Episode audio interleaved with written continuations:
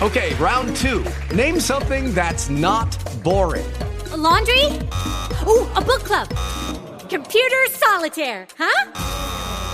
Ah, oh, sorry, we were looking for Chumba Casino. That's right. ChumbaCasino.com has over 100 casino style games. Join today and play for free for your chance to redeem some serious prizes. ChumbaCasino.com. No purchase necessary. Full prohibited by law. 18 plus terms and conditions apply. See website for details. With the Lucky Land slots, you can get lucky just about anywhere. This is your captain speaking. Uh, we've got clear runway and the weather's fine, but we're just going to circle up here a while and uh, get lucky. No, no, nothing like that. It's just these cash prizes add up quick. So I suggest you sit back, keep your tray table upright, and start getting lucky. Play for free at LuckyLandSlots.com. Are you feeling lucky? No purchase necessary. Void where prohibited by law. 18 plus terms and conditions apply. See website for details. Questo film presenta un esperimento nella comunicazione cinematografica di eventi visibili.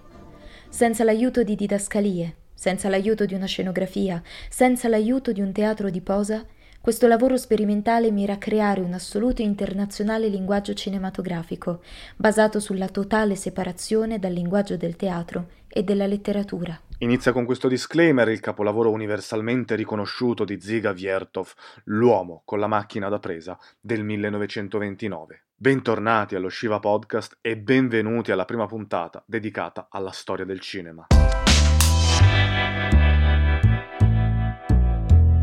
Va da sé che una trama in questo film non c'è.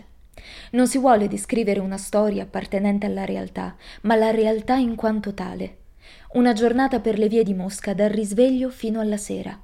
O per meglio dire, si inizia con l'entrata al cinema e insieme agli spettatori assistiamo poi alla quotidianità. La città si desta, le strade si riempiono, la macchina industriale parte, i giochi cominciano, per poi alla fine tornare in quella stessa sala cinematografica ad assistere alla fine della proiezione. Finalmente possiamo tornare a casa con loro. Ma la domanda che sorge, visto anche il titolo e le premesse sul cogliere la realtà da parte di Viertov, diventa una sola. Ci sta mostrando la realtà di Mosca o la realtà dell'uomo con la macchina da presa? Quale delle due quotidianità? E soprattutto, perché è necessario saperlo? L'uomo con la macchina da presa, più che un film, è un manifesto, un manifesto dell'avanguardia formalista russa degli anni venti, di cui lo stesso Viertov è il capoccia, ritenendo la narrazione cinematografica un ottundimento del popolo da parte della borghesia, una specie di oppio di marxiana memoria che allontana il cittadino dalla realtà. 1. Il cinedramma è l'oppio del popolo. Insomma, bisogna sempre essere immersi nella realtà per migliorare la società, essere perennemente coscienti di ciò che ci circonda. Il cineocchio, come lo chiama lui, deve mostrarti ciò che non riesci a vedere nella vita di tutti i giorni, quegli atti comuni talmente radicati in noi che alla fine ci sfuggono completamente. Il cineocchio, insomma, deve documentare e basta, il più fedelmente possibile, la realtà. Il cineocchio come possibilità di rendere visibile l'invisibile, di rendere chiaro ciò che è oscuro, palese ciò che è nascosto, di smascherare ciò che è celato, di trasformare la finzione in realtà, di fare della menzogna verità.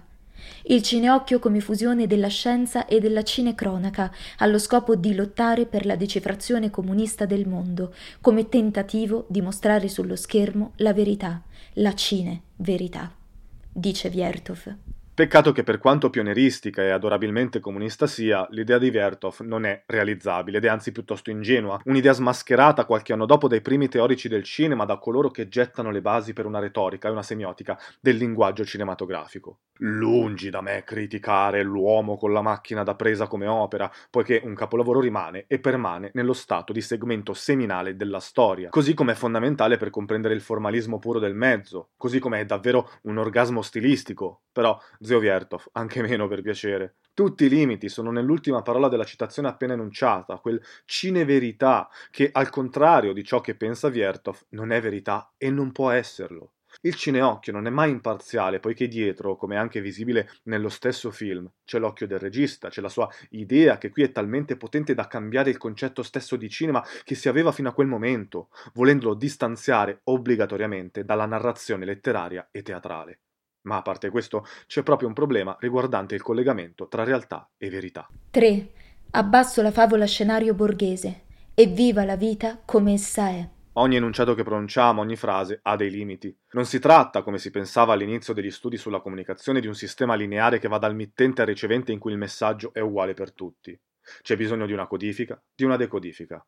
Ogni atto linguistico dipende dal contesto, dal referente, dal canale e dai codici utilizzati, nonché dal rumore, cioè da ogni tipo di disturbo interveniente nell'atto del comunicare. Se questo avviene per ogni frase e in maniera decisamente più complessa per ogni racconto riportato da qualcuno che filtra la realtà attraverso la propria esperienza e si crea una sua verità, figuriamoci se il codice utilizzato è un altro linguaggio, come il cinema, che si avvale della macchina da presa, del montaggio, dell'idea stessa del regista e che come canale usa la sala cinematografica. Risulta impossibile trasformare la finzione in realtà. Non è fattibile con il cinegiornalismo, figuriamoci col cinema. 7. Lo scenario è una favola, inventata da un letterato sul nostro conto. Noi viviamo la nostra vita e non ci sottomettiamo alle invenzioni di nessuno. Una cineverità non è possibile in termini assoluti. Lo è solo come realtà alternativa che non può contenere il termine verità, poiché una verità effettiva non esiste. Sarebbe stato meglio definirla cinerealtà, piuttosto. Per il nostro modesto parere è quasi più possibile avvicinarsi alla verità con la narrazione, il documentario ha questi limiti ed essendo nella maggior parte dei casi situazionale e descrittivo di un certo argomento, di una certa volontà traspositiva, non può prescindere dall'occhio del regista. La narrazione, al contrario, quando vuole affrontare un tema del reale, lo affronta in termini talmente più ampi e meno situazionali da essere più credibile. Viertov, per quanto voglia sfuggire alla narrazione, insomma, ne è più vittima di chiunque altro. Facciamo un esempio. Il regista sovietico fa continuamente ricorso all'analogia, una figura retorica molto utilizzata nelle arti narrative. Dunque, nel film prima vediamo il cartellone di un uomo che fa il gesto del silenzio e poi nello stacco successivo una donna che dorme. Prima vediamo una donna ricca che si sta lavando i capelli dal parrucchiere e poi una donna del popolo che lava i panni. Qui dunque il significato è dato dall'analogia, dal farsi lavare per vanità e dal lavare per necessità per non parlare dell'uso della metafora, come i sedili che si abbassano da soli, testimoni dell'automatismo del cinema di consumo, quello che Viertov definisce cinema nicotina, o della bellissima scena in cui la macchina da presa si monta da sola sul treppiedi in stop motion. 5. Il dramma artistico attuale è un vestigio del vecchio mondo, è un tentativo per inquadrare in forme borghesi la nostra realtà rivoluzionaria. Tutto ciò non può altro che allontanare dalla verità e avvicinarsi alla narrazione ed essere tremendamente situazionale. In prima istanza ragioniamo su quella specifica donna in quella specifica città che rappresenta una specifica condizione in Unione Sovietica in quell'anno e che poi in seconda istanza è estendibile al concetto universale operaio e antiborghese. Prendiamo come esempio un altro film a caso che tratta lo stesso argomento, come Tempi moderni di Charlie Chaplin, un film che con la narrazione nasce e si sviluppa nella seconda istanza di descrivere un concetto universale, operaio e antiborghese. Le analogie e le metafore usate da Chaplin sono un rafforzativo, non sono tutta la materia significativa che ha avuto a disposizione per rappresentare il concetto. Charlot che si incanta nel macchinario che viene nutrito da una macchina per non perdere tempo, sottolineano il significato del disagio operaio. Lo stacco di montaggio tra il parrucchiere e la lavandaia di Viertov sono il significato stesso. Mi spiace, mi spiace molto, Ziga, ma sei più vittima tu degli espedienti narrativi di chiunque altro e soprattutto stai dando la tua visione della realtà, ovvero la tua verità. 4. Il cinedramma e la religione sono armi mortali nelle mani dei capitalisti. A dimostrazione del nostro genere di vita rivoluzionario, strapperemo tali armi dalle mani nemiche. Ciò che più avvicina Viertov al concetto di realtà è il mostrare sempre la macchina da presa, l'esplicitare la presenza del cineocchio, che nel cinema di narrazione non è possibile a meno che non si stia parlando di film che la accostano al metacinema. Solo che così facendo non è che Viertov doni realtà al suo film, piuttosto la toglie a tutti gli altri. Ci ricorda cosa c'è dietro al cinema, sottolinea l'artificio, ci dice ehi, guardate che i vostri film di merda con delle storie di merda non sono veri, ci sono le videocamere che li riprendono. Stessa cosa mostrandoci una donna in sala di montaggio. Come dice il filosofo Christian Mez, il cinema in questo modo viene squamato. È un po' come quando per errore cade la scenografia in un teatro di marionette e vediamo i marionettisti con la mano nel culo dei pupazzi. Ma lo sappiamo, ziga, lo sappiamo, stai tranquillo. Ma siamo forse troppo cattivi, perché stiamo parlando comunque di un film del 1929 ed eravamo agli inizi. Rimane encomiabile il lavoro di Viertov, rimane importante anche la sua volontà di mostrare la realtà, anche se un po' ingenua e pretenziosa, più che altro perché ci sta dicendo che la sua verità è la verità di tutti e che lui è in grado di mostrarci la realtà così com'è. In un bellissimo articolo su Officina della Storia, Giorgio Stambulis, ci scusiamo se questa non dovesse essere la pronuncia corretta, ci espone quali sono i problemi dell'audiovisivo nell'essere storiografico. In particolare il fatto che non si possa fuggire dall'attribuzione di un'impronta ideologica, politica ed estetica, come d'altronde diceva Peter Burke riguardo la fotografia. È solo un'illusione sociale quella di catturare la verità, l'occhio del fotografo è decisamente più preponderante rispetto al soggetto. Anche provando a far sembrare il soggetto più naturale possibile si esprime una propria idea di naturale, che non può fare altro che valicare il soggetto stesso. Insomma, siamo riusciti a rispondere alla domanda iniziale, capendo anche come mai sia così importante capire se la realtà mostrata è quella di Mosca o è quella dell'uomo con la macchina da presa tanto che al contrario di ciò che si vuole dimostrare, il vero protagonista, anche con tutto questo mostrarci mezzi di ripresa e montaggio, non è la città, non sono i gesti comuni, quanto proprio l'uomo che riprende. Vediamo costantemente quanto si sbatta per fare le sue riprese da un camion o volteggiando. Spesso il controcampo di una scena è il suo occhio o il suo cineocchio. Viertov afferma di non volere protagonisti, ma anche da questo punto di vista zoppica un po', ottenendo appunto l'effetto contrario. La vera rivoluzione compiuta da Viertov senza alcun tipo di ingenuità è stata più quella di togliere i cartelli, lasciare solo all'immagine il compito di comunicare con lo spettatore in modo che il cinema sia in tutto e per tutto un linguaggio universale.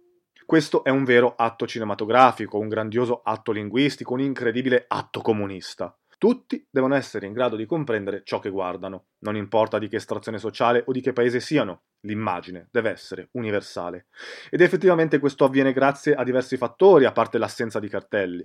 Innanzitutto l'entrata in sala del pubblico, la comparazione perenne con quel pubblico e in un gioco di riflessi anche con tutte le persone che brulicano in questa mosca iperattiva dalla parte finale del film, quella in cui torniamo in sala col pubblico visibilmente divertito, notiamo come un rapporto con la realtà effettivamente ci sia, stando lontani ovviamente dallo studio approfondito del mezzo appena compiuto. Gli spettatori in sala dunque riconoscono la realtà e si riconoscono nella realtà, sorridendo soddisfatti che la loro quotidianità, dopo anni e anni di ricerca dell'epico, del fantastico nel cinema, e dunque loro, proprio loro, siano sullo schermo lavoratori, sportivi, bambini, tutti insieme, appassionatamente sullo schermo. 2. Abbasso gli immortali re e regine dello schermo. E viva i comuni mortali filmati nella vita durante le loro abituali occupazioni. Quindi lo spettatore che assiste al film si riconosce prima negli spettatori del film, poi nella gente comune, poi per riflesso negli spettatori che si riconoscono nella gente comune. E questo gioco è meraviglioso ed è la vera forza dell'uomo con la macchina da presa. 6. Abbasso la riduzione scenica della vita quotidiana. Riprendeteci all'improvviso, così come siamo. Cazzo, ziga, però così pare un manifesto del grande fratello VIP, io te lo dico, eh. Però è un reale avvicinamento a un linguaggio universale, anche se ovviamente il significato di un'opera non si esperisce solo in se stessa, ma soprattutto nell'interpretazione di ogni tipo di spettatore che contribuisce a co-costruirlo. In uno dei punti del suo manifesto, inoltre, Viertov ci dice come ognuno nella società non debba farsi troppe remole nel farsi riprendere. Anzi, se da una parte il documentarista deve documentare, dall'altra tutti devono essere sempre pronti e disponibili a farsi documentare e a fanculo la privacy proprio. E il problema è proprio che anche in questo caso la realtà viene modificata. Una qualsiasi persona che viene ripresa non agisce come se non lo fosse. Tra i vari modi di praticare il cinema verité, c'è anche quello di usare la cinecamera come agente provocatore, come stimolatore di reazioni e comportamenti, i quali si realizzano proprio sotto la sua azione. In questo caso la realtà e la sua verità nascono dal cinema, sono il frutto del suo intervento diretto, diceva il regista Chris Marker.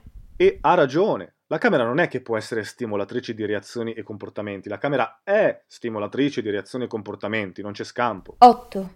Ognuno di noi fa nella vita i propri affari e non impedisce agli altri di lavorare. Il compito dei cinelavoratori è di riprenderci, senza altresì impedirci di lavorare. Ripeto, ziga, ma anche meno, anche meno per piacere, anche perché così confondi troppo l'arte con il lavoro. L'arte può essere anche lavoro, ma non solo quello, se no che tristezza. E con questo eh, piccolo trattato non vorremmo risultare pretenziosi o quantomeno non più di Ziga Viertov. È solo che L'uomo con la macchina da presa è indubbiamente un film importantissimo, meraviglioso, con una tecnica cinematografica sublime, ma è anche un film impossibile perché l'idea di cinema di Viertov è inattuabile. Se nella tecnica cinematografica risulta ancora perfettamente fruibile, appetibile ed è invecchiato benissimo per essere un film muto del 1929, nella parte teorica e nella parte pratica non era già efficace all'epoca. E tutte le critiche ricevute ai tempi, da Eisenstein, eh, dal documentarista Paul Rota, dal critico Mordant Hall, forse è proprio questo che volevano dire. Se vi è piaciuto L'uomo con la macchina da presa, non potete fare altro che vedere la trilogia Cazzi di Gottfried Reggio Koyanis Cazzi, Pova Cazzi e Naguei Cazzi, un sacco di cazzi insomma, sono diretti discendenti del documentarismo di Viertov, portandolo al contemporaneo e facendoci immergere in una realtà che diventa meravigliosa da vedere, esteticamente appagante e indubbiamente aggiornata a livello teorico. Noi ci sentiamo qui sul podcast settimana prossima per celebrare l'uscita di Licore Spizza di Paul Thomas Anderson qui in Italia. Parleremo proprio di lui. Un saluto da Andrea. E un saluto da Monica. Bella regà, che il cinema sia con voi. 9. Evviva il cineocchio della rivoluzione proletaria.